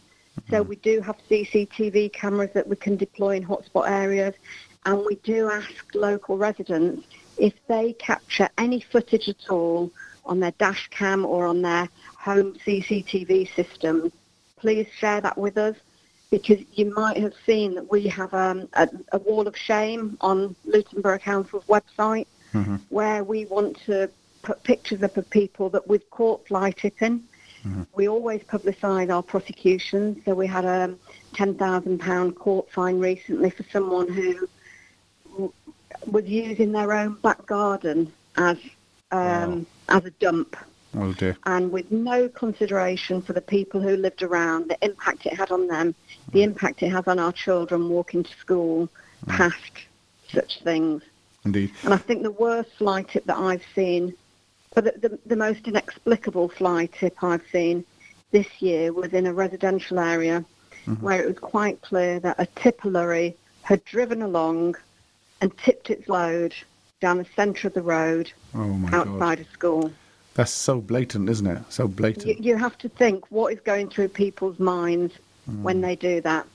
Uh, what, what's But- what, I guess what, what's the uh, what's to stop them from, from doing stuff like that? What what's the penalties? I guess is are they punitive enough, or or could you know could they be tightened? Um, th- there are a number of different legal processes that we can follow. I think that the maximum fine is around about £20,000 and I believe that there is also the possibility for imprisonment. Uh, we need to look at why why there is a market for waste disposal like this. So recently the legislation has changed that means that if you or, you or I want to dispose of any, if we have building work done, for example, Yeah. and the builder takes away the waste, Yeah. we have a responsibility to ensure that they are licensed to take away that waste. hmm And you can quite easily check that on the Environment Agency website. Okay. Because if your waste turns up fly tip somewhere hmm and it's traced back to you, you are liable as well as the person that tipped it. So that's how legislation is trying to take away the market for illegal waste um, carriers. Is, is that legislation? who make money from tipping. Is that legislation in force, or is it is it on the statute? But is coming. It is no, it, no, it is. So you can be. Um, it's the householder duty of care, Mhm. and you can be issued with a four hundred pound fixed penalty notice. And you know, it, it it does sound harsh, but we do pursue people in Luton if we find their waste has been tipped by someone. Uh, to be Um, honest, I, I would say four hundred pounds is not enough. I mean, you've got if you've got to build somebody building a, an extension. Uh, you know, eh, they can easily pay more than four hundred pounds to get rid of the stuff. So four hundred pounds doesn't sound a lot to me, to be honest. But if we decided to pursue through the courts, then we can claim for the the costs of clear up as well. Mm, indeed. Okay. and and you know if we pursue someone through the courts you know the, the ultimate penalty is that you end up with a criminal record and that has a massive impact on a number of um, elements and, and aspects of your life hmm Uh, what, what what sort of what sort of uh, I guess uh, uh, people are you seeing uh, who do these type of stuff? Are they are they kind of like uh, the occasional person wants to get rid of the rubbish, or they're landlords, or they're uh, builders, or what what what kind of what, is, is there a pattern to some of these stuff? a, a, co- a complete mix Right. a complete mix of, of people from professionals who you might not expect to do that sort of thing hmm um, to tradespeople to people who are just a bit lazy Hmm. Indeed. and, and, and, and obviously have little respect for our town and everyone's ability to enjoy their neighbourhood. Indeed, indeed, you're quite right. Uh, but in, I guess in terms of in terms of alternatives of uh, being available, so uh, I, I'm I'm a householder. Uh, I haven't got a car to take my rubbish to the, the you know designated tip. Uh, what options have I got then to get rid of my rubbish? I've got a mattress or I've got some uh, garden rubbish I need to get rid of. How, how, do, how do I get rid of that? So Luton Council um, offer a bulky waste collection service. hmm That's £27, I think, for up to three items. hmm Um, and it's free if, if someone in the household is on benefits. So that would be the first thing to consider. Mhm. Um, if you were looking at having to ask someone to come and take away your waste, Yeah. we would say get on the Environment Agency website and look for a licensed waste carrier that operates in Luton. hmm Uh, You know, d- don't allow someone to knock on the door and take your waste away. You can sort of guarantee it's going to end up fly tipped and you will be pursued for that offence as well as the person that tipped it. Mm. And what what what sort of? There- Sorry, go on. and, and there are there are other options as well, aren't there? So I'm just about to have some new furniture delivered, Mhm. and I put my old furniture on free cycle, and it's getting collected tomorrow by someone who can make use of it. We are we are all about waste less, recycle more, and reuse what you can. And there are a number of websites that you can put your your products on, your your things that you need to get rid of on, Mm-hmm. and and it's amazing the sort of things that people will want to take. So if you were having your bathroom Yeah. renovated and you wanted to put your old bathroom furniture Out on to- that website, there's a fair chance that someone would want to come and take it. Brilliant. That sounds like a And, brilliant and idea. that, you know, for, for, for everyone, that is, has got to be what we're striving to do. Waste less, recycle and reuse. Indeed, I think that sounds like a, a, brilliant idea. Uh, so I, I guess I'm, I'm coming. I guess coming to near the uh, end of, of this session of the last session of the program. I- Uh, I guess so. Uh, any sort of um, any last messages you want to convey? I guess to to our listeners.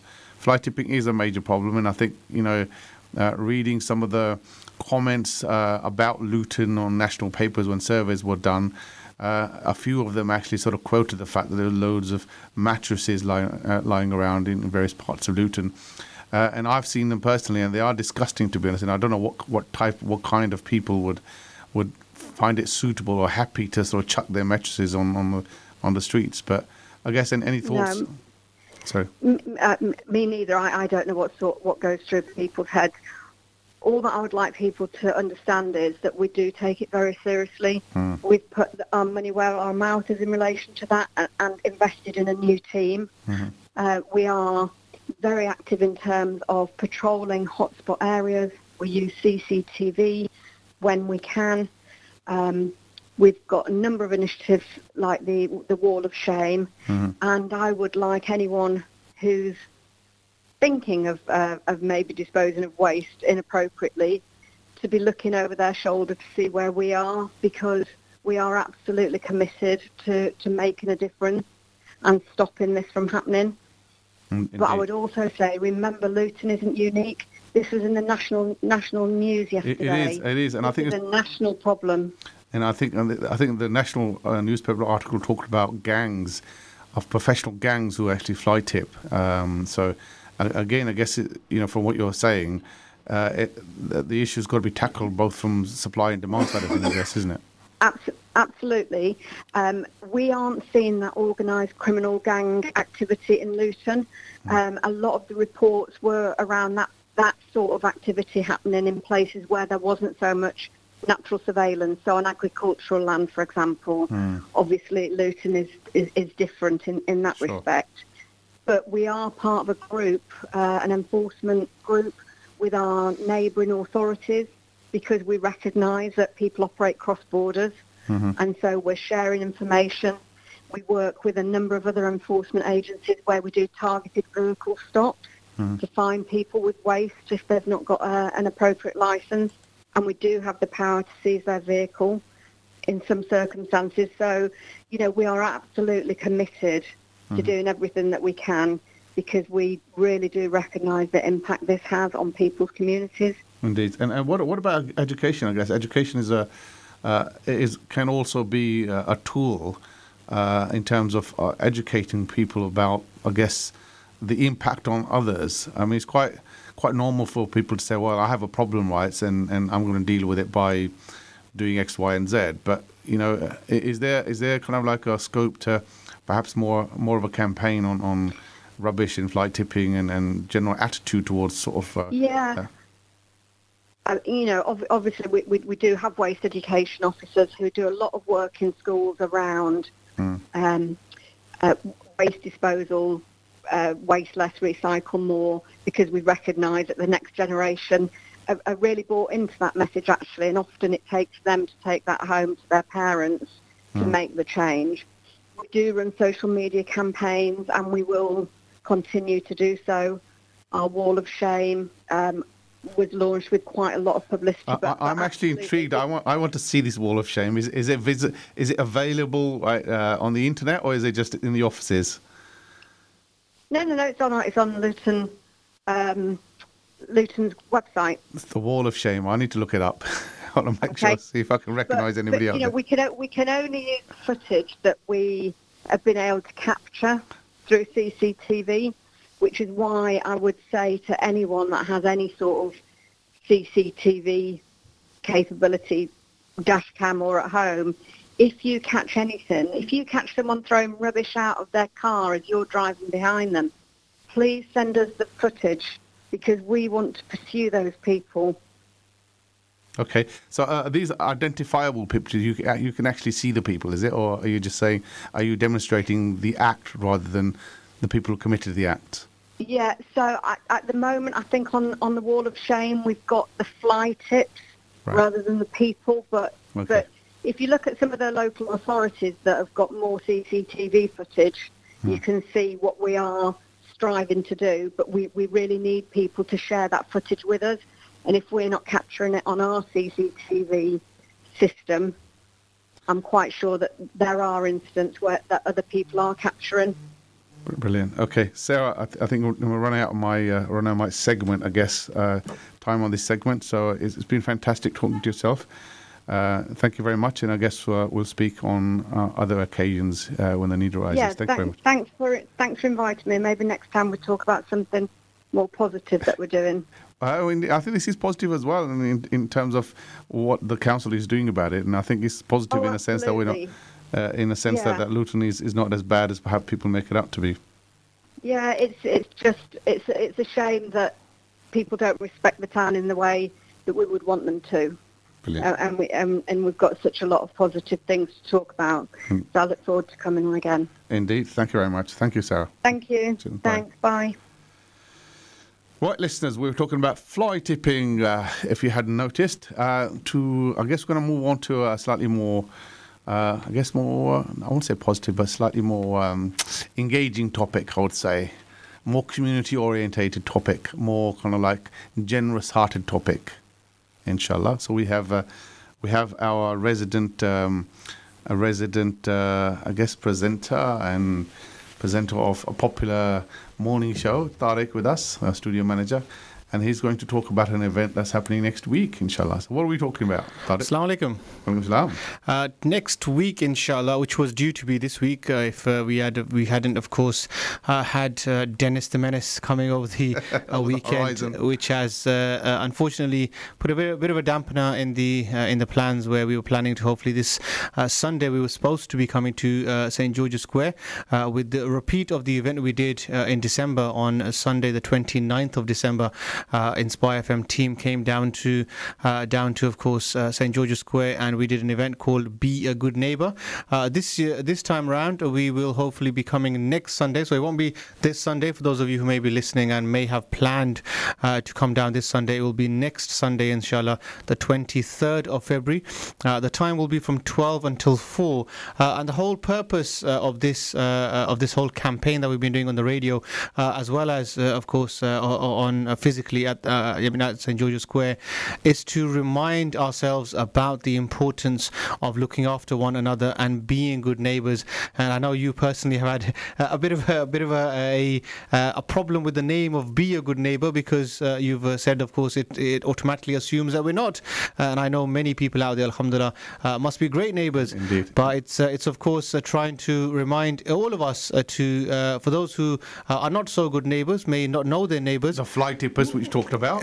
Indeed, uh, it's to remind those to uh, remind those of the duties, uh, the neighbourly duties that we have towards each other, uh, and of course uh, for those who are already good neighbours, uh, maybe sharing a few things that we could do extra for our neighbours, which you don't sometimes think about. And again, similar similar thing to to the topics today. For example, uh, Zafar, we've spoken about a lot of the advice generally from many of the websites. Anywhere you will be looking at over the next couple of days will be if you do not need to travel over the weekend, please do not travel, stay at home.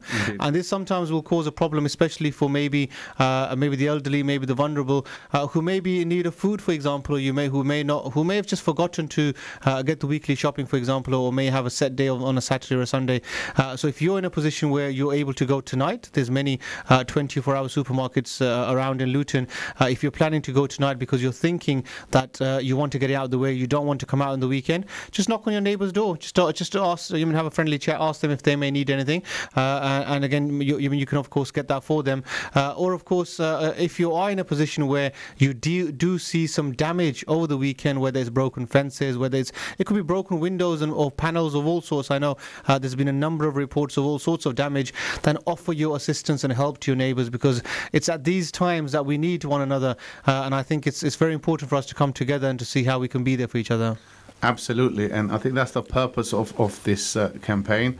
Uh, and as you know, I think Inspire FM we do a, a number of campaigns throughout the year. Uh, and, and, I guess the, the objective, the ethos behind them is, is more about community engagement and in some ways trying to live live uh, the advice that, that is contained uh, in the life of Prophet Sallallahu try try to follow uh, in his path and I think he he did many of these things in terms of you know supporting neighbors and supporting sort of the uh, the elderly and the poor etc and we want to try and t- try to live that and make an example of that. And I, I do get your point about the names, etc. Names are important. I think people interpret them in different ways, and people can take. If, if you're told be a good neighbor, I think they can take it in a different way. But the intention is clear. Of course, the intention is that that what we want is we want people to care about others, and that's the key thing, really, isn't it?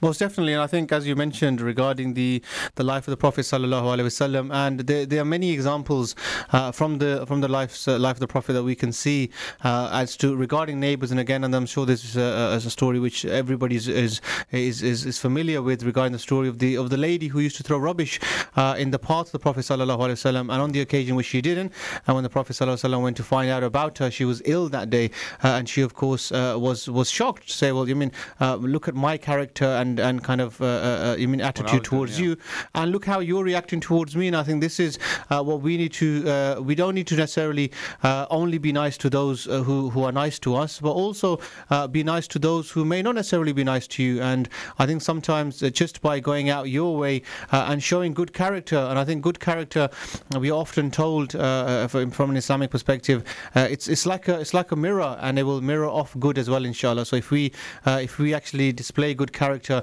uh, and often we talk about the life of the Prophet sallallahu and we uh, we often again here on the Rise and Shine show we often talk about Sirah of the Prophet sallallahu and inshallah in a couple of weeks time uh, we've got a, a, a new schedule uh, which will be taking place, and again we can uh, we can announce that hopefully in the next next week inshallah or so, and we will be of course playing a lot of content and material about the life of the Prophet sallallahu but it's pointless getting to know about the Prophet sallallahu if, if it is purely just for knowledge purposes and it, it has no emphasis on you. Uh, and especially neighbors, as you mentioned, the Prophet ﷺ, uh, has said uh, where uh, at one point Prophet ﷺ feared that uh, Angel Jibrail uh, I mean, kind of emphasized so much about the rights of the neighbors that the Prophet ﷺ said that I actually thought at one point that neighbors may even have have a right to your inheritance. That's how much of a right the neighbors have over us. And some of us, unfortunately, mistreat our neighbors. And the whole purpose of this campaign is to remind ourselves about the importance of being nice to each other. And as you said, it's, it's, it's a positive community outreach project uh, to remind us all, inshallah. Indeed. Okay, so I think the final note before we go. Uh, I did want to talk about another topic today, which was around the coronavirus.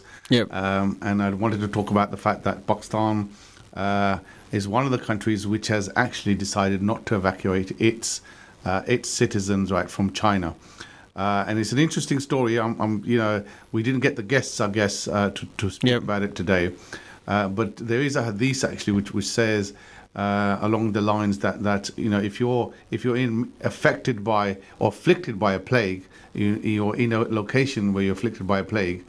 The advice is you don't leave. Okay. The advice you don't leave, right? Because you are actually spreading the, the plague. And I was trying to, desperately trying to sort of get some quotes from Hadith yeah, yeah, to, to support that. I really wanted a sheikh to talk about it, actually, mm. it's an hmm. important topic. Maybe you can pick it up next time. Yep, inshallah. And it's important. The other thing is, is to remember is there's a lot of scare stories about the coronavirus and uh, etc. Uh, the bottom line is, is if your number's up, your number's up. Whether it's a co- normal cold or or trip or uh, coronavirus or whatever, panicking about it, I think, just creates more hysteria.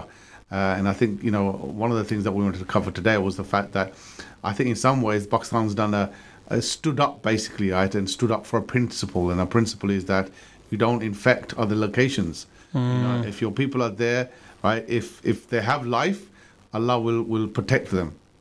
If they don't have life, right, then they will die whether they come back home to Pakistan or whether they remain in China as well.